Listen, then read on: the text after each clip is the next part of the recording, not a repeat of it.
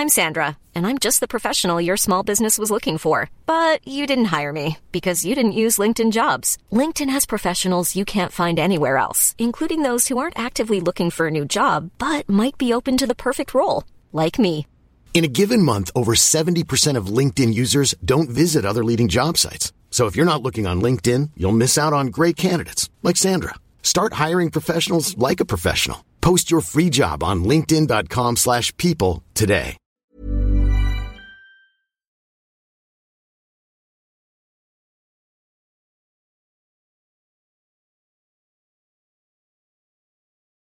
Este programa está patrocinado por todos ustedes. Así que si quieren apoyar el podcast de Historia para Tontos, por favor los invitamos a entrar a patreon.com/historiaparatontos para que dejen su donativo y podamos comprarnos unos chicles, unas chelas y mejor equipo. ¡Los quiero! Bienvenidos a Historia para Tontos, el podcast número 1 de historia en México y Latinoamérica, en el que pensamos que, si no te gusta la historia, es porque te enseñaron mal. Acompáñanos a Miñateca en esta aventura en la que trataremos temas históricos de actualidad y cultura de una manera muy divertida y fácil para que todos puedan entenderla. Y recuerda que no hay historia si no hay un... ¡Güey! ¡Eh! Comenzamos. Hola, hola muchachos, ¿cómo están? Bienvenidos a otro episodio de este su lindo podcast en el que dos güeyes platican de historia para hacerlo un poquito más divertido. Como siempre soy Iker y me acompaña mi estimado. Tega, ¿cómo estás? ¿Cómo estás? Yo, muy bien, muy bien. Muy emocionado como siempre, feliz. ¿Feliz? Muy feliz. Sí, porque tenemos buenas noticias. Nos dieron buenas noticias, ya en los próximos capítulos se las haremos hacer, pero estamos preparando todo para la siguiente temporada, ¿no? Ya tenemos más o menos el formato que queremos que cada temporada tenga 10 capítulos. Y ya para en el futuro poder destinar media temporada a un tema, por ejemplo, ¿no? Y ya empezar la siguiente temporada con todo. Entonces, pues tenemos hoy para ustedes un capítulo buenísimo que muchos nos han pedido la segunda parte, ¿no? Porque sí nos quedamos como a la mitad de ese capítulo en el que vino Gerry a contarnos un poquito sobre la historia diplomática de México. Y la verdad no me acuerdo en qué nos quedamos en ese capítulo. Pero, ¿qué estamos?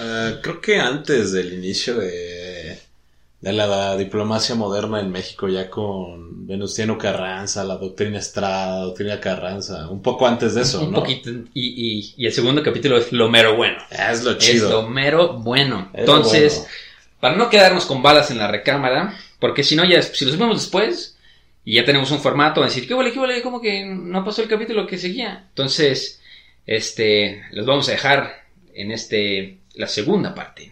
Así que los invitamos, si ustedes no han escuchado la primera parte, escúchala, está muy buena, está muy divertida. Y vean mi TikTok de política exterior de México para que se tengan una idea más o menos de cómo la política exterior mexicana. ¿Hiciste ese TikTok después del capítulo? Sí, güey, después. Pues sí, ya ven. Ah, chéquenla. El podcast sí funciona para investigar. Pero bueno, y de hecho estamos planeando ya capítulos que son propuestas de nuestros Patreons. Entonces, si quieren alguna propuesta, si quieren platicar con nosotros, si quieren escuchar los pre-shows, que ya hoy grabamos el primer pre-show del podcast de Historia para Todos, en el que platicamos. Hoy respondimos la pregunta: ¿qué 3 películas recomendarías? ¿Qué otra cosa respondimos? Si pudieras tomar una chela, echarte un coffee con cualquier personaje de la historia vivo o muerto, ¿quién sería? Y ¿qué más preguntamos? Platicamos de películas y de... Nada más. Nada más fueron las dos. No, una más. No me acuerdo, pero sí. Dicha memoria a corto plazo que tenemos. Sí, como Dory. Pero bueno, muchachos, entonces los dejamos con la segunda parte de este capítulo que la verdad nos gustó muchísimo. Y ya saben que no hay historia si no hay un... ¡Güey! Ya los tenemos entrenado. Vale, muchachos, los dejamos con el Jay. Bye. ¡Güey! ¡Hey, qué rollo! ¿Cómo están? Bienvenidos a una nueva emisión, a un nuevo capítulo de este podcast de Historia para Tontos. Claro que sí. Excelente, pues es la segunda parte de la historia de la diplomacia en México, ¿no? Los aciertos, los desaciertos, y ahora sí, en el segundo capítulo vamos a platicar pues, la historia y los aciertos que ha tenido la política exterior de México en el mundo. Ya vieron aquí a mi compañero asombrerado, con la misma ropa, y también Gerry con la misma ropa que el capítulo pasado. Es que no nos pagan por hacer esto, somos pobres y no la vamos a arruinar. A los TikToks no me pagan, TikTokers no les pagan. No.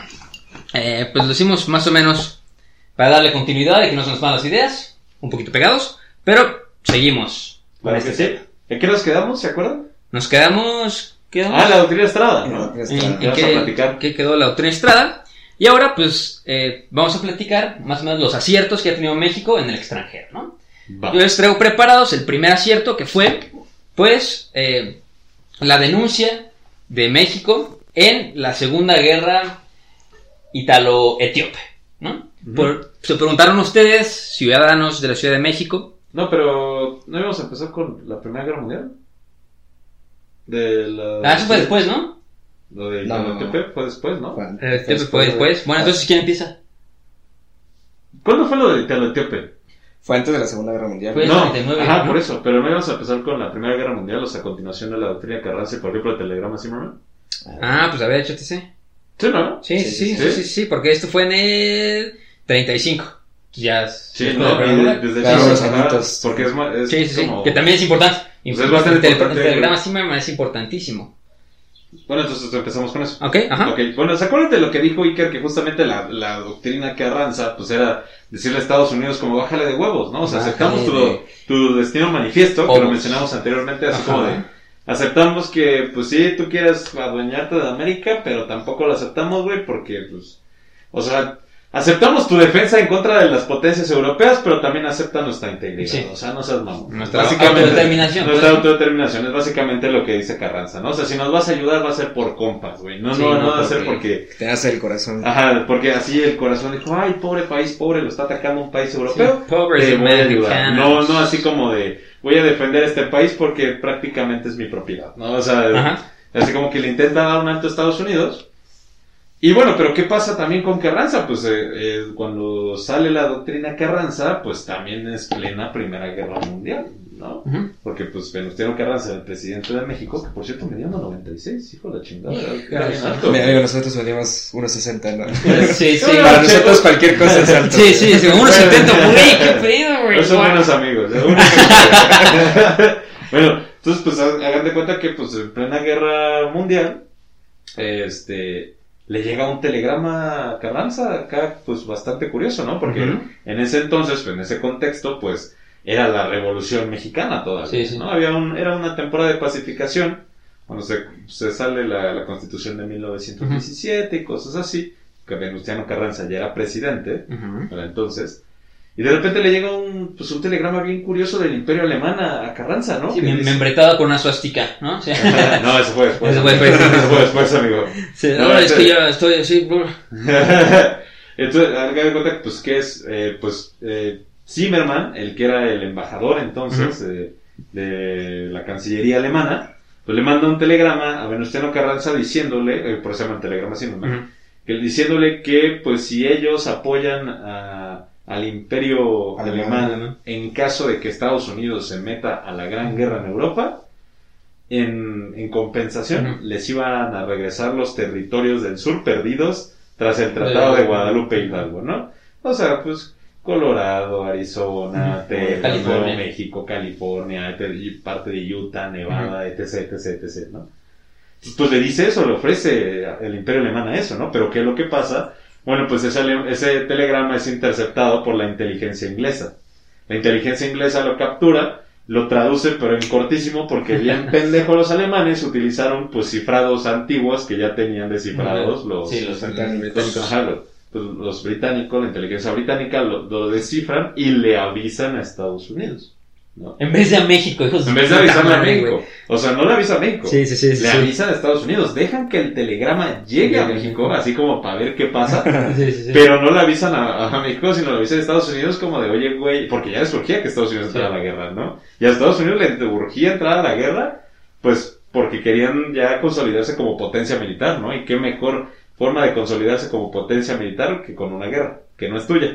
Sí. ¿No? Aprovechando. Entonces, pues, el Reino Unido le avisa a Estados Unidos como, hey, güey, pues miren, pues que según... Pues México te va a declarar la guerra, güey. ¿Cómo ves si te metes a la guerra, te metes aquí en la gran guerra en Europa y Estados Unidos? Ah, sí, pinche México, ¿a poco? Y México así como de... no. ¿No? Así como de... Este ya cayó. Así, güey, ¿no? Y pues yo sé como, ah, su máquina, ¿no? Pues inclusive Venustiano Carranza reunió un consejo de guerra para ver la factibilidad de ese cumplimiento. Pero pues ya para esa etapa de la Primera Guerra Mundial ya se estaba consolidando la derrota alemana en las potencias centrales, y pues obviamente Estados Unidos tomó esto como, y aparte de otras cosas, como una excelente excusa para poder inmiscuirse en la guerra, en la Primera Guerra Mundial, ¿no? Y México quedó así como de, ah, no, carnal, pues a mí nomás me avisaron, ¿no? O sea, yo no, nada. Yo no me metí, no, para nada. y pues es algo muy importante, ¿no? Porque es así como, pues ¿a poco México sí se iba a meter en la gran guerra? Y hasta mucha gente dice como, no, güey, México se hubiera podido, y que la chingada, y que no sé qué, es como de, güey. Es que, a lo mejor, o sea, teniendo en cuenta el factor sorpresa. Pero también estabas en un escenario de aquí en México donde no había estabilidad política.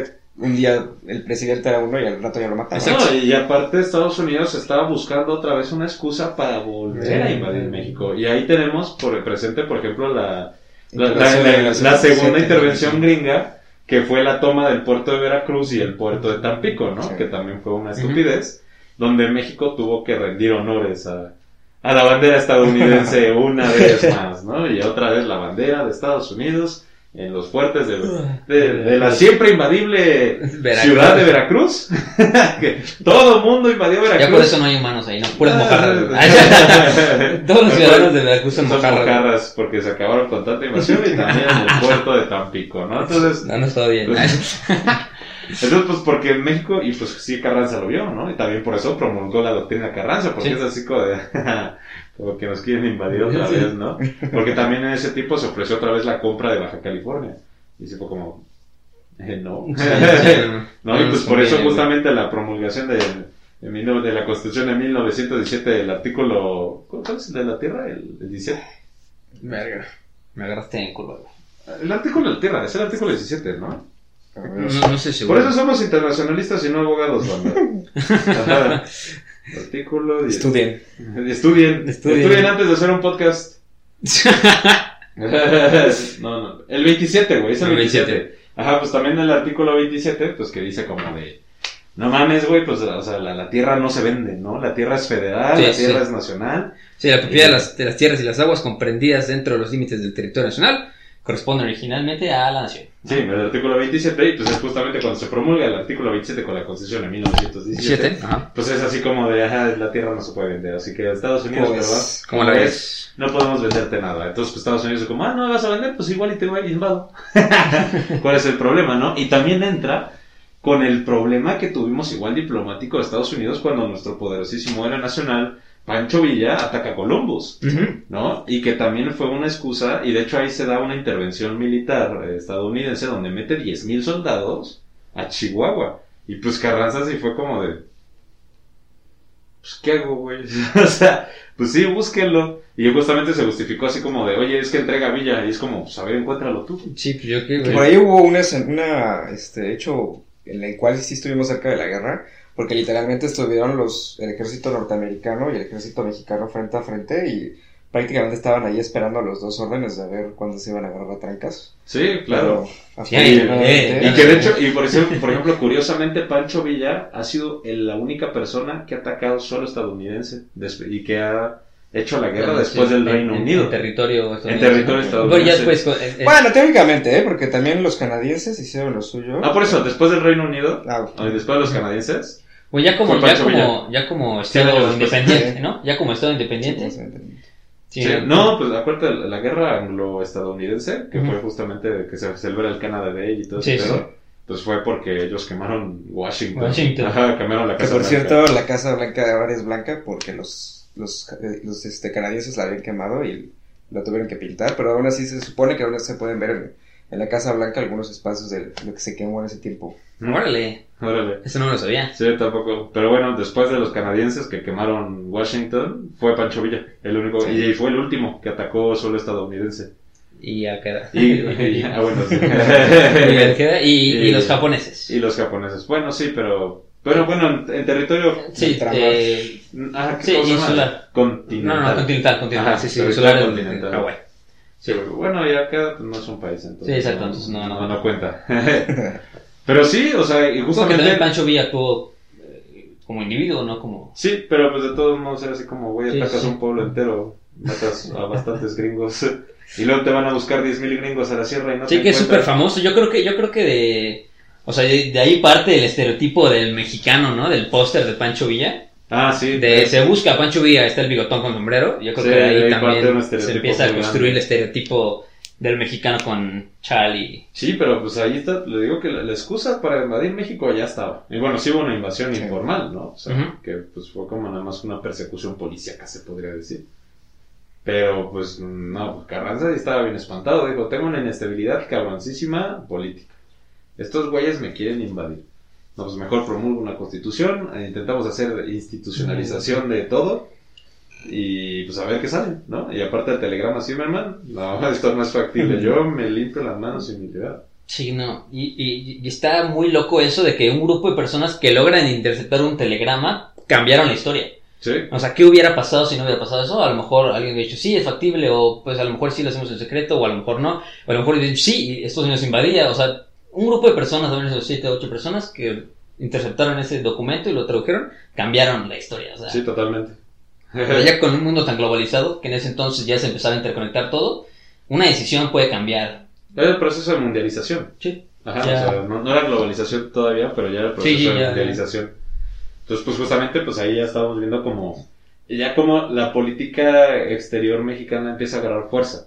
Sí. ¿No? O sea, justamente con la doctrina Carranza, con la Constitución, y luego que viene la doctrina Estrada. Aquí mencionaba ayer nos va a ayudar a especificarla mejor.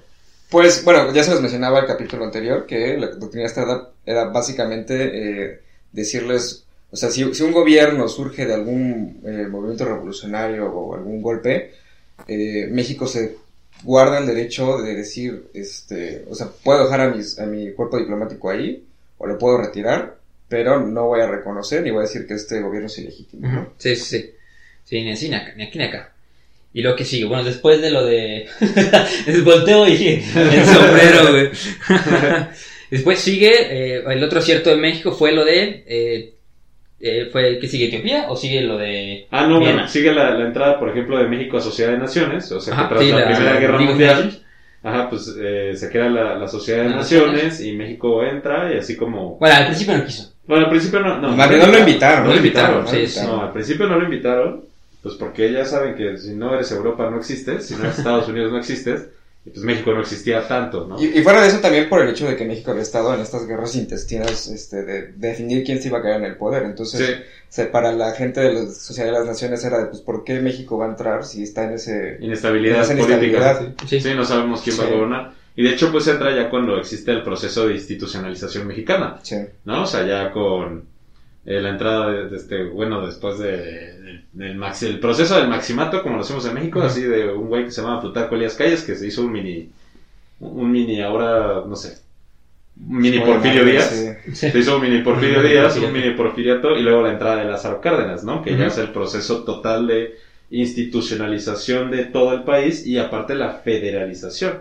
¿no? Ya se consolida México como un estado federal y pues ya es cuando dicen, ah, pues ¿saben qué? Creo que México sí puede entrar, y fue justamente que la segunda participación importante de México a nivel internacional, que es con la negación de la invasión italiana a Etiopía. Sí, déjame agregar tantito que cuando se agregó a México a la Sociedad de las Naciones, sí se reconoció que había sido injusto el que se le excluyera.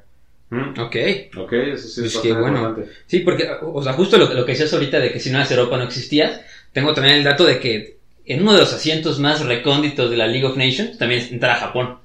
Japón también fue, pero así tenía de que un miembro así de que, hola, ¿cómo estás? Porque les fue como un regalo, casi, como un reconocimiento de que nos ayudaste en la Primera Guerra, órale, ven acá. Sí. No, y aparte, por ejemplo, la doctrina Estrada tuvo mucho que ver con la Sociedad de Naciones, porque la Sociedad de Naciones reconoció la doctrina Estrada como una doctrina, pues, bastante O sea, eso de la autodeterminación de los pueblos era totalmente nuevo. O sea, era algo muy adelantado para la época. Porque era así como de, ok, tú estás diciendo que tú como potencia no te puedes meter a invadir un país pobre. No. ¡Ah, su máquina! Ah, no, pues, ¿quién lo diría que está mal? Ay, no sacas esas cosas. No me lo hubiera imaginado. O sea, tener colonias está mal. Sí. Sí. ¿A poco? Sí, y es un previo al proceso de descolonización. Y ahora sí empezamos con el pedo que hubo entre Etiopía e Italia, ¿no? O sea, fue en 1935, ahora sí, ya después del Telegrama Zimmermann y todo, ya se había estipulado también la Doctrina Estrada. Y entonces, pues bueno, en 1935, pues, las tropas italianas entraron a Etiopía. Y lo que comentaban ahorita, ¿no? Que Mussolini trató de hacer ¿qué era? No lo comentamos. Ah, bueno, ahorita. Sí, o sea, fuera del aire, pues. O sea, sí. Sí, no, pues es que aquí de repente los gobernantes italianos se les ocurrió decir como de... ¡Ay, antes Italia era un imperio enorme y era poderoso! ¡Chingue su madre! Vamos a restaurar el imperio romano. ¿Cómo vamos a hacerlo? ¿Quién tenemos cerca? Ah, pues Etiopía. Etiopía. Ah, pues que ni tan cerquita, güey. Tenían todo antes que Etiopía, güey. Sí, a la Siria, güey. Pues invadieron Etiopía y pues obviamente, pues güey. Y triunfaron, ¿no? Trufiaron sobre el ejército etíope y pues lo ocuparon, ¿no? Ocuparon una ocupación. Entonces, durante los próximos 5 años. Entonces, esto fue conocido como la Segunda Guerra Italo-Etíope. Y pues México fue el único estado de todas las miembros de las Naciones Unidas, de la Sociedad de Naciones, que condenó la invasión y la ocupación en territorio de Etiopía. Y gracias a eso Etiopía pudo mantener su lugar en la Liga de las Naciones y se sientó en la asamblea, ¿no? Y siguió siendo miembro de la liga. Entonces gracias a eso México y Etiopía formaron un lazo muy fuerte de relaciones. Entonces por eso nosotros los chilangos tenemos el metro Etiopía y en Etiopía tienen el metro México, ¿no? También de hecho en Etiopía hay una plaza muy famosa que está cerca del metro México, que es la Plaza México, y México donó una cabeza olmeca enorme, ¿no? Que sí, enseñar la amistad. Pero imagínense, o sea, la Sociedad de Naciones era una institución creada para evitar esto, ¿no? Y de repente Italia invade Etiopía y todo así como de, pues qué culero, ¿no? Sí, pues, y México así como, no mames, culeros, sí, no, pinche Doctrina Estrada, güey, dice que no puedes hacer eso, pero es así como, esta madre dice que no puede hacer eso. Estados Unidos, entérate que esta madre dice que lo que hizo Italia en Etiopía no se puede, ¿verdad, Estados Unidos? Entonces, pues Estados Unidos como... Sí, creo que también querían era evitar un conflicto con Italia. Sí. Porque en ese momento ya estaba la idea de los fascistas, ¿no? De la Alemania nazi y Italia, que ya se veían como más agresivos cada vez. Y en ese tiempo todavía el ministro Chamberlain que quería evitar la guerra con estos dos, y les dijeron a los etíopes, oigan, pues aguántense tantito, ¿no? No chillen tanto, ¿no? Ah, sí. O sea, sí, no es para tanto, ¿no? O sea, sí les quitaron... Y les ocuparon 5 años, pero... cosita de nada. Les quitaron su autonomía.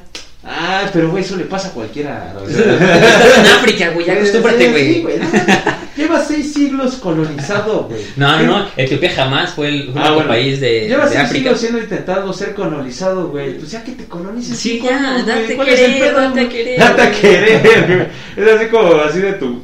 Que le dices a la morra, como, ya dile que sí, güey. Ya, despídete bien, güey. Despídete bien. Sí, güey, No, pues ya sé, y fue México el único que justamente se quejó, sí, ¿no? O y de sea, hecho, y... de hecho fue en esas fechas. Bueno, creo que platícanos un poquito de cómo se crean las embajadas, ¿no? Pues, bueno, la idea de lo de las embajadas, igual creo que lo había comentado en otro momento, que para antes de estas fechas, fue por ahí de 1931, uh-huh, que se establece la Segunda República Española. Para antes de esto, México no tenía embajadas en los otros países. Uh-huh. Había una figura que se llamaba, ¿cómo les dije que se llamaba? Algo con plenipotenciarios. Sí. Eran ministros plenipotenciarios. Esto era la idea de que los países más fuertes, o las potencias más grandes, eran los únicos que tenían el derecho de, uh-huh, pues, codearse así, ¿no? Con embajadas, sí, que era como, estas relaciones sí me importan, estas no. Pero fue a partir de que España dijo, ah, pues es que qué chido que México y yo tengamos la misma ideología, pues vamos a establecer una embajada. Y fue a partir de ese momento que México empezó a establecer otras embajadas en el resto de Europa. Uh-huh. Y esa es más o menos como la idea de que se fueron conformando las embajadas en... Ya formalmente. Entonces, gracias a esto, después de la Segunda Guerra Mundial, ya en el 63 México abrió una embajada en Etiopía, igualmente Etiopía abrió una embajada aquí en México, ¿no? Uh-huh. Entonces, creo que fue el emperador etíope Haile Selassie, ¿no? Haile Selassie se convirtió en el primer jefe de Estado africano, bueno, el primer jefe de Estado de un Estado africano, uh-huh, ¿no? En efectuar una visita a México, ¿no? Que también hay una anécdota muy chistosa, ¿no? Que nos platicabas de que pensaban que era un dios, sí, o algo así. Bueno, ahí quería comentar dos cosas. Primero que, en realidad no se estableció un metro, por la cuestión con Etiopía, porque el metro se inaugura hasta 1967, sí, sí, creo. En realidad lo que había ahí, lo que ahorita es el metro de Etiopía, era una rotonda. La rotonda. Nomás pila, sí. Sí, con nombre de Etiopía. Sí, sí, sí, y eso ya desapareció y fue que se puso el metro. El metro. Ajá. Y bueno, se supone que Haile Selassie viene a México y pasa por, lo que es Jamaica. Y pues todos sabemos que en Jamaica está la cultura de los rastafaris. Uh-huh. Y esta cultura de los rastafaris veían a la figura de Haile Selassie como una especie de divinidad, o como, uh-huh, como un dios, o como, uh-huh, alguien a quien admirar, sí, ¿no? Con, sí, mucha fuerza, porque pues compartían esa parte de la cultura, uh-huh, de rastafari. Y ya después Haile Selassie les regaló cierto territorio ahí en Etiopía, uh-huh, a los rastafaris. Y pues, ¿por qué no? Si vienes a México, pues de una vez vamos pasando por Jamaica. Y ya de ahí, Haile Selassie se pasó a México y ya estuvo visitando varios lados aquí en México. Visitó ahí el Monumento a la Revolución y otras, sí, cosas. Y es chistoso, ¿no? Porque llega el emperador de Etiopía y aquí en México, ¡ay, qué chingón! Vino un emperador, ¿no? Y de Etiopía, ¡ah, pues! Por ahí, ¿no? Por ahí, ¿no? Pues suena como el Caribe. Sí. Pero es curioso, porque realmente nunca habíamos tenido... muchas visitas de emperadores, no se daría hasta también después con la visita de Shah de Irán. Uh-huh. Bueno, pero ya regresando otra vez. Vamos saltando en el tiempo, sí, así, aquí nos vale madre. Dato curioso. Pero dijo, esto fue como, sí, pero sí, regresando un poquito más al tiempo, pues también otra participación de México en la política exterior, sí, internacional, pues ya sería como también pues el apoyo hacia Austria, ¿no? Durante la invasión, durante la ocupación alemana de Austria, uh-huh, que igual pues México fue el único país que, sí, sí, sí, que se opuso, ¿no? En 1938 se conoce este evento como el Anschluss alemán, que es la anexión de Austria por parte de Alemania, que fue pues obviamente un acto... ¿En qué año? En el 38, me parece. Ah, el Etiopía fue el 35, güey. Entonces no me hagas mamada. No, pues ya está bien que con los emperadores y que la chingada 30 años después, güey, también. Camínala, sí, estás... también quieres correr. Esos españoles son bien raros. Y bueno, ya, Alemania se anexa a Austria y pues en el resto de los países de la Sociedad de las Naciones dicen, pues, es tu problema, sí, ¿no? Y ahí fue cuando a México le dijo, no, pues es que no está chido que hagan esto, porque pues Austria es un estado independiente y no puedes agarrar y te lo anexiones así. O sea, lo mismo que pasó, sí, o sea, que no se puede y lo hacen 2 meses después, ¿no? Y México, sí, sí, otra vez, pues, diciendo, oye, güey, ya te dije que no hace 3 años, te lo vuelvo a decir, no, güey, o sea, no. Sí. Y bueno, como dato curioso, resultado de esto, hoy en día en Viena existe una Plaza México, que es la México Platz. Sí, la México Platz. Y esa es como una forma en que ellos agradecieron a México el haber sido de los pocos países que condenaron, ¿no? La anexión de Austria. Creo que es el único también. Creo que sí, no me acuerdo si fue el único o fueron poquitos los que... Bueno, pero ajá. Y también hay un monumento así medio cucho, chiquito, perdido ahí en Paseos de la Reforma.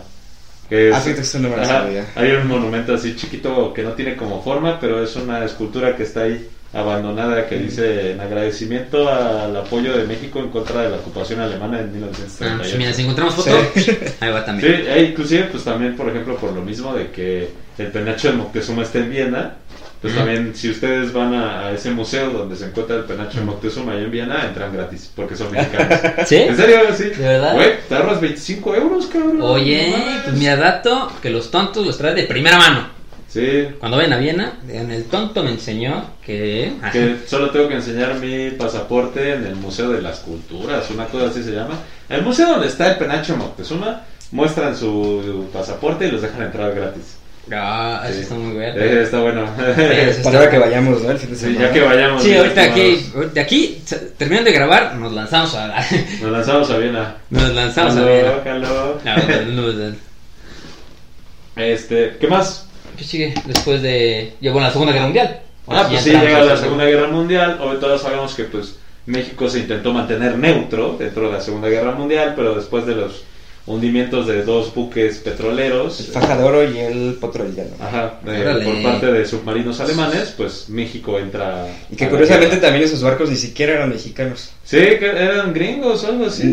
Se los había quitado. No me acuerdo bien si fue a Italia o a Alemania quien México le había quitado los barcos. Uh-huh. Pero bueno, se supone que ya no eran de ellos y México los estaba utilizando como barcos petroleros. Uh-huh. Con el cual era el que transportaban el petróleo hacia las potencias aliadas, ¿no? Y fue a partir de eso que, bueno, Alemania hundió los barcos y que México entra a la guerra, principalmente en el Pacífico. Sí, y por ejemplo, México hizo una estrategia muy buena durante la Segunda Guerra Mundial, porque dijo, ¿sabes qué, güey? Yo no me voy a meter a la guerra, pero ¿qué crees, Estados Unidos? Pues como el 15%, 20% de tus hombres adultos están en la guerra, necesitas mano de obra barata. Y como necesitas mano de obra barata, pues ¿por qué no te presto un chingo de mexicanos? Y aparte, por ejemplo, lo que les quería decir, antes de la guerra de la Segunda Guerra Mundial. I'm Sandra, and I'm just the professional your small business was looking for. But you didn't hire me, because you didn't use LinkedIn Jobs. LinkedIn has professionals you can't find anywhere else, including those who aren't actively looking for a new job, but might be open to the perfect role, like me. In a given month, over 70% of LinkedIn users don't visit other leading job sites. So if you're not looking on LinkedIn, you'll miss out on great candidates like Sandra. Start hiring professionals like a professional. Post your free job on linkedin.com/people today. Pues con el gobierno de Lázaro Cárdenas, pues el güey, o sea, hace lo que fue la expropiación de todo, ¿no? O sea, la expropiación petrolera, la modificación al artículo 27, que dice todo lo que esté en territorio mexicano es de México. Sí, ya. O sea, y obviamente eso implicaba una invasión por parte de Estados Unidos totalmente. O sea, a Estados Unidos no le gustó, sí, ni a ninguna potencia europea le gustó. De hecho, por eso a Lázaro Cárdenas le decían el bolchevique mexicano. Sí, que Lázaro Cárdenas era conocido como los bolchevique mexicano. Y algo también muy curioso, a todos nuestros radioescuchas, podcast escuchas, tonto escuchas, México es socialista de closet. O sea, toda nuestra constitución es así un destino manifiesto socialista muy cabrón, porque es así como... Por eso Lázaro Cárdenas le decía al bolchevique mexicano, porque fue como de, ¿qué creen? Todas las empresas van a ser mexicanas. Voy a hacer algo que a Hugo Chávez no le salió 40 años después, ¿no? Venezuela. Pero pues obviamente todos los países se enojaron, pero sí fue como de... Y mira, sí les aceptaría que me invadieran, pero ¿qué creen? Viene una guerra bien cabrona en su continente, ¿no? Así que voy a aprovechar, voy a quitarles todas las empresas privadas, se van a convertir en nacionales. Y bueno, también se dice que para evitar una invasión a Estados Unidos, por parte de Estados Unidos, pues porque se le quitó todo el petróleo y así, le dijo a Estados Unidos, ¿sabes qué, güey? El acuerdo fue como, tú me vas a refinar todo mi petróleo, y a cambio no me invades ni nada. ¿Qué te parece, no? Estados Unidos, hermanos, pues me voy ganón, ¿no? O sea, porque ¿sí? No solo me estás quitando a la competencia europea, sino que aparte yo me voy a llevar todo el negocio, ¿no? Y a partir de ahí ya estamos amarrados al refinamiento. Y es súper negocio que agarró México, ¿no? Porque primero era la exportación del henequén para la fabricación de todos estos, ¿cómo se llaman? Esas marcas, ¿cómo se llaman? ¿Libros? No, esos sí los conozco, amigo. Los costales, sí, ¿no? Que se utilizaron mucho en la Segunda Guerra Mundial, pero no eran fabricados de plástico como hoy en día, ¿no? Uh-huh. Sino se fabricaban de níquel, y México pues era exportador desde Yucatán para el níquel. Y también fue cuando se aplicó el programa Braceros en Estados Unidos para proveerlos de la mano de obra en el campo, porque ya la mano de obra calificada así se la guardaron los estadounidenses, se la dieron a las mujeres, ¿no? Sí, claro. Y pues sí, fue un momento que el póster de We Can Do It, ¿no? Sí, pero pues de hecho ahí también pues fue cuando se fomentó mucho la cultura de los pachucos, cuando de hecho inclusive se creó la palabra wetback. Ahí fue también se creó la palabra, ahí se inventó, que se traduce a espalda mojada. Espalda mojada, pues porque como los inmigrantes cruzan el río Bravo, Entonces, pero sí fue un momento de auge económico muy bueno para México, y luego viene esto del hundimiento de los barcos, y pues ya México es obligado, bueno, se mete a la guerra, ¿no? En contra de los alemanes, y manda el famosísimo Escuadrón 201. Sí, que tuvieron su actuar ahí en la Guerra del Pacífico junto con Brasil, uh-huh, que creo que es una cuestión importante. Una, porque primero México rompe su tradición de no interferir en cuestiones bélicas con otros países, uh-huh, y pues ya envían al Escuadrón 201 a cargo del general Douglas MacArthur, sobre todo teniendo especial atención en las Filipinas. Pero también creo que es importante mencionar que México también tuvo participación en el teatro europeo, y no tal cual en un ámbito militar, pero es el diplomático, que porque ya muchos de ustedes no se ubicarán a Gilberto Bosques, que fue uno de los embajadores de México, fue el embajador de México en Francia en aquel tiempo. Y bueno, él básicamente lo que hizo fue rentó unos castillos allá en Francia, y dijo, pues, ¿sabes qué? Esta gente va hacia los campos de concentración, uh-huh, pues digo que son mexicanos, y los voy protegiendo en los castillos, y voy solicitando visas, que se les conoce así, las visas de uh-huh, Bosques, con la cual México sacaba a esos judíos o a esas personas que estaban destinadas a los campos de exterminio, y se las traían aquí a México.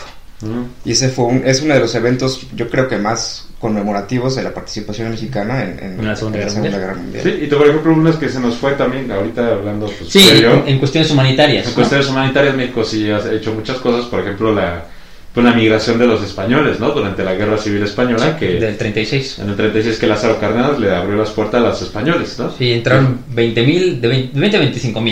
Sí, ¿no? Pues nada más eran un buen... Sí. Sí, aparte, pues obviamente, pues el gobierno español dijo que está recibiendo a estos cabrones, y México dijo, güey, pues es que es pues ayuda humanitaria, ¿no? O sea, básicamente la Sociedad de Naciones dice que en caso de requerir ayuda humanitaria, pues un país tiene que responder, ¿no? Y pues aparte, como era así como, pues lo hago de compas, pues que se vengan, ¿no? Entonces, pues incluye esa, es como un gesto que pues aún sigue siendo súper recordado por parte de España, y que, ¿no?, tiene sus implicaciones hoy en día en México, ¿no? Porque gracias a eso tenemos el Colegio de México, que fue producto de la unión de esos españoles aquí en México, que pues crearon esta institución. Y el Colegio Nacional también, que llegaron a dar clases al Colegio Nacional, porque era la población civil, ¿no? Pues eran maestros, eran académicos, etc. Que esa fue una super jugada de Cárdenas, porque pues vio que había gente preparada de otro país, y que podían utilizar a esa gente preparada para el propio desarrollo nacional. Sí, o sea, era un grupo, pues, heterogéneo, pero con alta... o sea, había artistas, catedráticos, profesionales, ¿no? O sea, profesionistas. Claro. Sí. Entonces... Sí, México siempre en el tema humanitario, pues siempre ha tenido buena participación, ¿no? Sí. Y bueno, pues ya después de todos estos temas termina la Segunda Guerra Mundial, y pues ya viene la Guerra Fría, ¿no? Uh-huh. Entonces, pues justamente que es la división, la bipolar, de tanto del lado comunista, tanto como del lado, pues, capitalista, ¿no? Y pues obviamente tanto la URSS como Estados Unidos vieron a México y fue como, ¿tú de qué lado estás?, ¿no? Pero pues hubo durante esta bipolaridad de poderes hubo una tercera polaridad, se podría decir, que eran los países no alineados, ¿no? O los países de tercer mundo. O el tercer mundo, ¿no? Porque el primer mundo, y el segundo mundo, y ya de ahí salió el tercer mundo. Y hagan de cuenta que la definición del primer mundo, segundo mundo y tercer mundo no es así como países ricos a países pobres. Sí, eso es una definición ya muy moderna. Hagan de cuenta que el primer mundo era, pues, básicamente la facción de Estados Unidos, el segundo mundo era la facción de la URSS, y el tercer mundo eran los países no alineados, sí, como no México, como Brasil. Me parece. Igual la India estuvo con los países no alineados. La India, o sea, eran como 12 países aproximadamente que estaban en la no alineados. Pero obvio, México pues tiene Estados Unidos al lado, ¿no? A pesar de que siempre era como yo no me voy a ningún lado, pues siempre voy a favorecer a Estados Unidos, pues porque el güey es mi vecino, sí, ¿no? O sea, la neta, y no le puedo decir que no a mi vecino. Entonces, pues obviamente México siempre tenía como una preferencia ante, pues, Estados Unidos. Pero, por ejemplo, cuando Estados Unidos invade Corea, cuando Estados Unidos invade Vietnam, y pues pedía el apoyo de sus aliados, México siempre se quedó a la raya, al margen, decía, como, ¿sabes qué? Y pues ante la creación de las Naciones Unidas, pues México decía, como, ¿sabes qué, güey? Yo zafo. Sí, sí, que también en la creación de las Naciones Unidas también permeó la doctrina Estrada, ¿no? Ah, sí, claro, también, ¿no? De hecho, forman parte de la Carta Magna de las Naciones Unidas. De hecho, cuando se firma la Carta Magna de las Naciones Unidas y el proceso de descolonización, pues lo que fue la autodeterminación de los pueblos, que estaba en la Doctrina Estrada, que fue el primer documento oficial internacional que hablaba de eso, pues la ONU dijo, no mames, esta madre es buenísima, y así vamos a justificar la descolonización, ¿no? Y pues obviamente evitar la creación de nuevas colonias, ¿no? Porque en ese tiempo, pues, el imperio japonés, antes de la Primera Guerra Mundial, así como yo también tengo colonias, y pues invade todo el Pacífico, y todo el Pacífico ya era colonia japonesa. Sí. Entonces justamente para evitar eso, es como autodeterminación de los pueblos, todo el mundo se independiza, a menos de que seas parte de la Commonwealth del Reino Unido, ¿no? Porque es así como un apartado que crees, el Reino Unido no puede tener colonias, pero sí va a tener una madre que se llama Commonwealth, donde todos los países son medianamente independientes, pero aceptan a la reina de Inglaterra como su jefa de Estado. Bueno, no su jefa de Estado, sino como... si los llama la reina, a huevo tienen que responder, ¿no? No tienen de otra. Y es así como, oye, pero eso es como... esos son como colonias con otro nombre, y pues el Reino Unido va a decir como, ¿qué crees? Soy parte del Consejo de Seguridad, no puedo hacer absolutamente lo que se me pegue la gana. Sí, que se los volvemos a recordar. Las tres cosas que nos enseñan en relaciones internacionales. Sí. Una de ellas es que la ONU, como no es vinculante, no funciona. La segunda es que, bueno, otra que es como si eres parte del Consejo de Seguridad. Si no eres parte del Consejo de Seguridad, no existes. Y pues la tercera es Israel. Y no nos dejarás mentir, güey. Eso ya es ley de nacionalistas. Si mi primer semestre, Israel es un estado. Gracias. ¿Qué aprendiste? No, pues que Israel no es un estado. Está hijo de la chingada, ya lo dijeron. Todos los pinches podcasts lo repiten, cabrón. Y lo seguirán diciendo. Y lo seguiremos diciendo, lo siento. Pues estudiamos relaciones internacionales, son tres cosas básicas que te enseñan. A lo mejor no podremos seguir esa doctrina, ¿no? O sea, es como nos adoctrinan, pero es lo que nos enseñan y podemos justificarlo. Pero una disculpa a todas aquellas personas que siempre se ofenden cuando decimos eso. Y por eso lo decimos. Y por eso lo decimos, no. Para que escuchen el siguiente podcast. Oye, y digan, otra vez lo dijeron, hijos de la chingada. Pero no los bloqueo porque la neta está re bueno su contenido. Muchas gracias por seguir. Sí, muchas gracias. Bueno, pues justamente con la Segunda Guerra Mundial, pues México pues sigue imponiendo esa, pues esa neutralidad, ¿no? Esa neutralidad pues concisa, así como yo no me meto. Pero obviamente también en este tema de refugiados, por ejemplo, la Revolución Cubana, ¿no? Donde Cuba ya decide descolonizarse de Estados Unidos, y pues la Revolución Cubana y la chingada, pero Fidel Castro se viene a esconder a México, y el gobierno mexicano es como, pues sí vete, güey, así como... Bienvenidos al Himalaya, ¿no? Y es como... y Estados Unidos se queja, ¿no? A ver, no, cabrón, no que no eres comunista, güey, sí. Es así como... Pero bien, calidad de refugiado, y es un refugiado político. Y el propio gobierno de Fulgencio Batista sí le había dicho al gobierno mexicano, oye, está esta gente en tu país, pues ahí, chécala, ¿no? Y por lo que tengo entendido, en ese momento, Fidel Castro se habló con ciertas autoridades mexicanas, que justamente eran los que los iban a espiar, pero sí le dijeron como de, a ver, ya sabemos lo que estás haciendo aquí... Nomás llévatela con calma. Pero aún así no quitó el hecho de que Fidel Castro pudo realizar desde México la planeación para la Revolución Cubana. Sí, y sí fue como de... O sea, sí entrena tus tropas aquí en el territorio mexicano. Pero nomás así. Pero... Sí. Es más, te voy a prestar casas. No hay pedo. Porque pues el gobierno mexicano le prestó casas a Fidel Castro y todo. Y fíjate que desde Cuba, el mismísimo Gilberto Bosques... Cuando estaba Fulgencio Batista, también llegó a ayudar a sacar gente de ahí, evitando que Fulgencio Batista los arrestara y los matara. O sea, altruista el sujeto. Sí, el tipo era un dios. Sí, el tipo era Kamisama. Sí. No, sí, no, y de hecho, pues, por ejemplo, ahí es como también Estados Unidos sabía qué pedo, y México dice, güey, es que estos güeyes son refugiados. Ah, pero es que están haciendo la planeación de una revolución comunista. A ver, que son refugiados. No puede ser. Te estoy diciendo. Que hagan la pinche gana. Por eso, güey. Güey, soy un pinche país comunista, yo también. Bueno, socialista, cabrón, obviamente. Nada más porque me mido por el capitalismo. Pero mira mi pinche constitución, güey. Lela, esta madre es un pinche. Sí. Es una doctrina socialista al 100%. Y actualmente lo sigue siendo. Es decir, como. Es que México es 100% capitalista. Pero regala un chingo de dinero, tiene muchos programas sociales y que la chingada. Sí, eso es lo que se puede, ¿no? ¿Por qué lo hace? Porque lo dice mi constitución. Sí. Porque el petróleo es del gobierno. Es la verga. Y también es chistoso porque ahora con Cuba, que lo estábamos mencionando, después cuando fue la crisis de los misiles, hay un evento muy chistoso con Cárdenas, que ya no era presidente, Pero ese Cárdenas agarra y dice, oye, ¿qué pedo con los gringos, no? ¿Por qué están queriendo invadir Cuba? Y agarran y eso es un mal pedo. Entonces agarra Cárdenas y ya está casi a punto de subirse al avión para irse a pelear a Cuba. ¡Órale! Sí. El Tata Cárdenas, duro, el Tata Cárdenas. El Tata Cárdenas, pero sí lo detuvieron y dijeron, oye, eres expresidente de México. Tienes 70 años, te van a matar, güey. No, y bueno, pero también ahí se nota, por ejemplo, tanto como la influencia como de la URSS, ¿no? Justamente sí, como de recibida. Era porque aparte existía el Partido Comunista Mexicano, sí, ¿no? En ese tiempo, que se creó, que de hecho tengo unos tíos que eran parte de él. Creo, o algo así, o fungían, algo así. Mi familia es chaira. Mi familia es bien chaira. Ya saben por qué siempre me burlo de Estados Unidos. Sí. Sí. Israel. Bueno, eso es porque estamos en la UNAM. Ah, porque no puedo ser de derecha y haberme graduado de la UNAM, güey. Es simplemente imposible, ¿no? Es así como, a ver, mi estimado mexicano radio escucha, podcast escucha tonto. Gracias a los impuestos que pagaron tus papás, yo estudié la universidad y estoy aquí hablando. Y estoy aquí hablando de anticapitalismo. Gracias. Muchas gracias. Tú, estudiante de la Anáhuac y del ITAM, tus papás pagaron mi educación. Muchas gracias.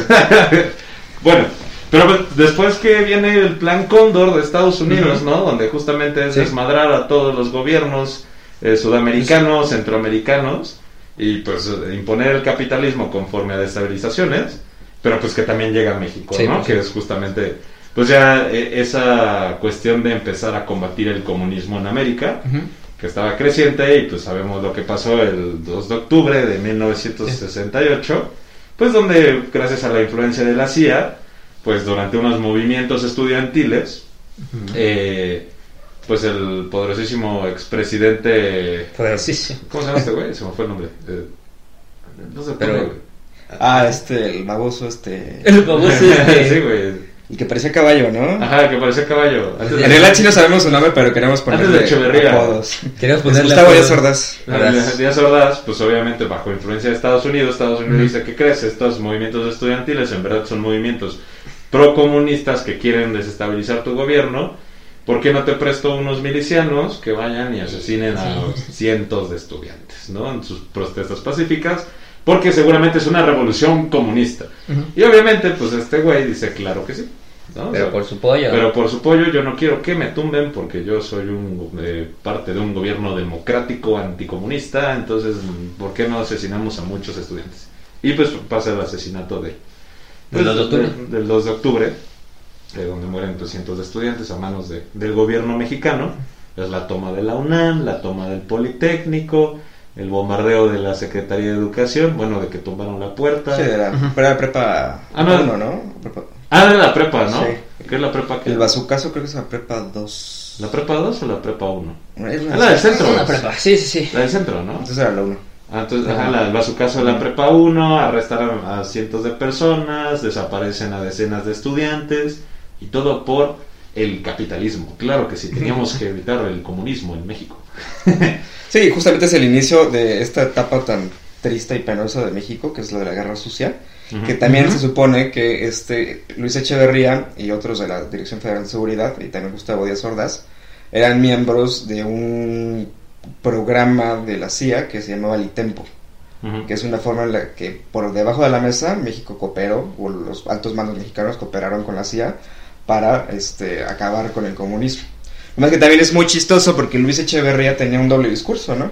Al interior del país reprimía los movimientos socialistas y de izquierda, pero al exterior buscaba la participación y el apoyo con los países socialistas o con países de esa ideología. Y un ejemplo muy claro es cuando en 1971 el derrocamiento de se fue el nombre, el presidente de Chile. Ah, sí. Ay, vaya momento para olvidarme el nombre. Es que ya llevamos varias horas grabando, amigos. Sí, ya. Ay, ¿cómo se llama? ¿Pinochet? No, ese fue el después, ¿no? Internacionalistas, graduados, un hombre en la maestría. Sí, al chile yo ni titulado estoy. Yo sí tengo derecho a que se me vaya este pedo. Disculpen. Eso es un... ¿Cómo se llama? ¿Fat Brain? Brain Fart. Ah, que la... Que fue en el, como en el 73, ¿no? Pero ya estamos los tres aquí buscando el 71, esta madre, güey. El eso es septiembre de 1970. Se ve la fecha, pero no. Salvador Allende. Salvador Allende, sí. En ese evento teníamos en Chile un embajador del nombre Gustavo Martínez Corbalá, que fue el que empezó... Ah, a... ¿Se sabe el nombre del embajador? Sí, el embajador, sí, el presidente, no, gracias, Gerry. Que fue el que empezó pues a decirle, a agarrar a algunos chilenos que estaban siendo perseguidos por la dictadura de Pinochet, y se los trajo aquí a México en un avión militar, ¿no? Uh-huh. Y de hecho también Pablo Neruda, si mal no me acuerdo si fue Pablo Neruda, Corbalá lo invitó, le dijo, oye, pues es que está pasando esto en tu país y pues están matando a la gente, ¿no? De tu ideología, mejor vente. Pero pues Pablo Neruda se quedó ahí y... Bueno, a ver qué tal, ¿no? Uh-huh. Pero creo que es otro evento muy similar al de Gilberto Bosques, y un evento que tampoco se conoce. Sí, ese de hecho yo no lo conocía. Yo tampoco. Sí. Es un libro, amigo. Sí. No te sabrás el nombre de Salvador. No me sé el otro, pero sí los eventos de la diplomacia escondida de México. Y esos son más o menos los casos en los que pues la doctrina Estrada, ya también miscuida dentro de los preceptos de la Carta Magna de la ONU, sí, claro, ha funcionado. Pero ¿en qué momentos México dejó estos preceptos? Pues es que también se le criticaba a México que porque, o sea, que seguía los lineamientos de la doctrina Estrada pues al pie de la letra, ¿no? Porque de repente sí había como momentos que sí era como de, güey, ¿cómo puede ser posible que estás viendo que este dictador está asesinando a su población a diestra y siniestra? Y tú dices, pues está culero, sí, pero voy a ir a la ONU y voy a decir que está mal, pero hasta ahí, ¿no? Como la CNDH, güey, sí, que nada más con la Comisión Nacional de Derechos Humanos, que dice como, sí, te habrán violado 50 veces, pero voy a meter una carta de recomendación de qué debería de hacer... Como el rector de la UNAM, ¿no? Sí, condenamos enérgicamente. ¿No? Así como, condeno enérgicamente de que este presidente haya estado matando a su población. Ay, sí, somos bien chairos. Comunistas, socialistas, de izquierda, chairos... Pumas. Seguramente apoyan, ¿no? O sea, seguro ustedes votaron por algo. Yo voté por el Bronco, así que estoy libre de pecado, güey. Bueno, pues justamente en estos momentos, pues que también la ONU y Estados Unidos y todos los países dicen como no mames, ¿no? O sea, por ejemplo, la guerra del Golfo Pérsico, ¿no?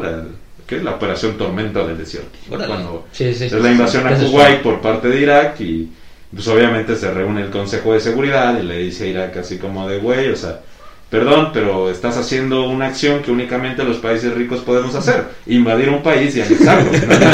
Sí, porque pues, si no saben cuál fue la guerra del Golfo Pérsico, pues fue justamente que Irak invade Kuwait porque dice que históricamente Kuwait es parte de ellos, así que los anexan. En la ONU sale y dice, güey, ya no puedes hacer eso. Ni que fueras Estados Unidos, ni que fueras Israel. O sea, estuvo bien que se lo hicieras a Irán en hace unos años, pero con Kuwait. Ajá, exacto, pero Kuwait ya no. O sea, está bien que Irán pueda tener los altos de Golán y mantener sometido la mitad de Líbano, pero tú no puedes. De Israel, bueno, en este momento los altos de Golán eran de Israel. No, güey, pero se los quitaron a Siria, güey. Ah, pero es que tú dijiste Irán, güey. Irán está pero de Israel. Ah, sí, está bien que Israel lo haya hecho. Pero sí, porque es tu amigo. Pero la escala de Medio Oriente sí tampoco existe. Sí. Desde ahora Gerry ya nos dio el segundo lema. Sí, güey, no. Israel, el Tlaxcala de Medio Oriente, güey. Chale, güey. Si algún día hacemos merch. Uy, se va a enojar mucha gente, man. Bueno, ya ni modo, güey. Bueno, pues lo que pasa. No, güey, la Tlaxcala ni Israel, güey. Sí, exacto. Bueno, pues que es lo que pasa, que le dicen a México así como de, güey, pues perdón, pero por derecho, o sea, por tanto, te está llamando la ONU, güey, la ONU dice que pues tú tienes que apoyar este pedo, y México es como, ja, no. Ya quedamos, 35 no lo dicen, y 38 tampoco, güey, o sea, no entiende, güey. O sea, entiende, yo no lo voy a hacer, y por ejemplo, así como que México queda mal ante la comunidad internacional, ¿no? Porque supone que se están viviendo unos abusos, es como, tú que recibes refugiados, pues, y que estás apoyando los derechos humanos, aquí están violentando. Y México dice, pues mándame refugiados si quieres, sí, pero yo no voy a apoyar ese pedo. Pues queda mal en un momento, ¿no? Porque después que se comprueba que todos fueron fake news, sí. Al final fue como, se los dije. Ajá, exacto, y después, o sea, después de México haber sido criticado totalmente, Pues sí, justamente México dice como de... Me llamaron loco, ¿no? Me llamaron loco. Pero pues justamente se le critica a esa situación, o sea, que México, o sea, podrá condenar enérgicamente como el rector de la UNAM, pero nunca va a hacer nada. ¿No? Etiquétenlo. Etiquétenlo aquí. Mándale este video.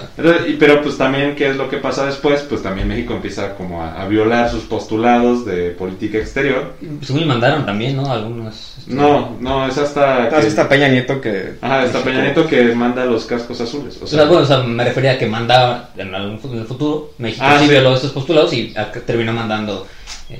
No. Bueno, aquí seguimos aquí. Seguimos aquí, se acabó el video, pero bueno. México, puedes poner así como, se acabó el video, pero aquí sigue. Sí, aquí sigue. Pues en un momento, pues la ONU le pidió a México que si podía, por favor, mandar soldados para apoyar los cuerpos de paz, uh-huh, alias los cascos azules, uh-huh, y pues para donde se necesitara, ¿no? Uh-huh. Chichat, de que... Pues que alguna vez también se descubrieron que los cascos azules tenían un sistema de narcotráfico y trata de blancas. Estaba muy cañón, en el norte de África. Y en todos lados, porque también en Haití, México también se negó a enviar cascos azules. Y qué bueno que lo hicieron, porque hubo una cantidad de violaciones a los derechos humanos. Brutal. Sí. No, y pues de hecho, bueno, México se negaba justamente por eso, porque violaba sus postulados de política exterior y la doctrina Estrada, porque era justamente pues eso, ¿no? O sea... estar interviniendo, aunque sea con cuerpos de paz, con la comunidad internacional, estar interviniendo directamente en la autodeterminación de los pueblos. Pero pues era algo, yo a mi parecer, era algo inevitable, ¿no? Uh-huh. Inevitable, y creo que también sí es importante la participación de México en los cuerpos de los cascos azules, porque nos estamos quedando muy atrás. O sea, la participación de México en Latinoamérica y en los conflictos internacionales que tuvimos alrededor de los años 70, 80, pues era bastante buena, ¿no? Y México, uh-huh, era conocido y era buscado por la comunidad de Latinoamérica, por su apoyo, ¿no? Pero hoy en día... Sí, como mediador. Sí, hoy en día México ya es una sombra de lo que fue... Antes de su política exterior. Sí, y también hay personas que dicen que México no tiene política exterior, o sea, como interés nacional. Ajá, justamente, porque México también ya se volvió... O sea, después de la Guerra Fría, México ya se volvió acá como la sombrita de Estados Unidos. Sí. ¿No? Entonces... Y se entiende, o sea, por ejemplo, a mi parecer, o sea, a mí me dirían chairo todo, pero yo pienso que Salinas de Gortari fue de los mejores presidentes que hemos tenido, porque nos salvó de una crisis económica pues muy cabrona. Pero pues sí, México tuvo que pues cambiar la constitución y ceder a un chingo de cosas, pues para poder entrar a la OCDE, para poder firmar el Telecán, uh-huh, para poder tener más tratados internacionales. Sí, porque de hecho México es el país que más tratados internacionales tiene. No, el segundo. ¿Ya es el segundo? El primero es Chile. ¿Cuántos tiene? México tiene 14 y veintitantos convenios. No sé cuántos. ¿Algo tú que Chile tiene? Uno más. Bueno, pues México es el segundo, que ya es bastante. Sí, que ya es bastante. ¿Ah? Y es como, ¿por qué nos va tan mal? No, pero pues justamente pues ya, inclusive esa famosísima frase de llegas, comes y te vas, donde se rompieron totalmente las relaciones internacionales con Cuba, pues con nuestro expresidente Fox, que nuestro queridísimo señor marihuano, que pues justamente el güey, o sea, ¿qué fue? ¿La reunión del G20? ¿O qué fue? ¿Qué reunión fue? No, no me acuerdo si fue una reunión de... Bueno, el punto es que llegaron un chingo de jefes de estado a México, y obviamente pues estaba invitado Fidel Castro, ¿no? En ese momento. Que fue en el que era como en 2004, un pedo así. No, todavía vivía el señor. Y pues el gobierno de Estados Unidos le dijo a Fox, al expresidente Fox, así como, ¿sabes qué, güey? Pues la neta no queremos este güey. En 2002, en la cumbre extraordinaria de las Américas. Ah, justo. Y sí fue como de, güey, no queremos a este vato aquí. Pues la neta, córrelo, ¿no? Pero pues obviamente México no podía hacer eso. O sea, en primer lugar porque ya estaba invitado. En segundo lugar porque ya había llegado. Y en tercer lugar porque violaba los estatutos de política exterior, ¿no? Sí. Y así que, pero Fox le valió madres. No, y ya se la olía... Ya se la olía Fidel Castro. Entonces, ¿no? Lo grabó sí, infraganti, ¿no? Debajo, ajá, de la mesa, casi lo grabó y lo cacharon. Entonces, y lo cacharon de que Fox llega con Fidel Castro y le digo, ¿sabes qué? No te quieren aquí. Así que llegas, comes y te vas. Usa su máquina. No, desde ahí la política exterior mexicana hasta abajo. Se rompieron totalmente las relaciones con Cuba. O sea, era así como, bueno, todavía se va a seguir aquí mi embajada, tu embajada va a seguir allá, pero ni me hables para nada. Chile, conmigo ni cuentes. Y pues ya desde ahí yo pienso que la política exterior mexicana ha sido un fiasco. Pues sí, realmente ya no hemos tenido gran presencia al exterior, ¿no? O sea, hasta eso yo pienso que todavía con los pedos que hubo con Trump y así, o sea, todo eso como que... Pues más o menos, ¿eh? Porque también quedamos bastante mal parados con eso. Ah, sí, no, sí, tenemos un canciller que iba a aprender. Sí, que pues tiró un metro, hijo de la chingada, la verga, compa. Que pues también te dijeron, pues yo no quiero que pasen centroamericanos, entonces haz tu chamba, ¿no? México, y México, sí, capitán, estamos listos, ¿no? Sí. Exacto, sí. Pero afortunadamente no pasó y ahora todos se quedaron en Guatemala y El Salvador. ¿Cómo se llama? ¿Cómo le dice el país de...? México es país de No. ¿Cómo se llama? De que se te paga, bueno, de seguro, ¿no? Ajá, algo así.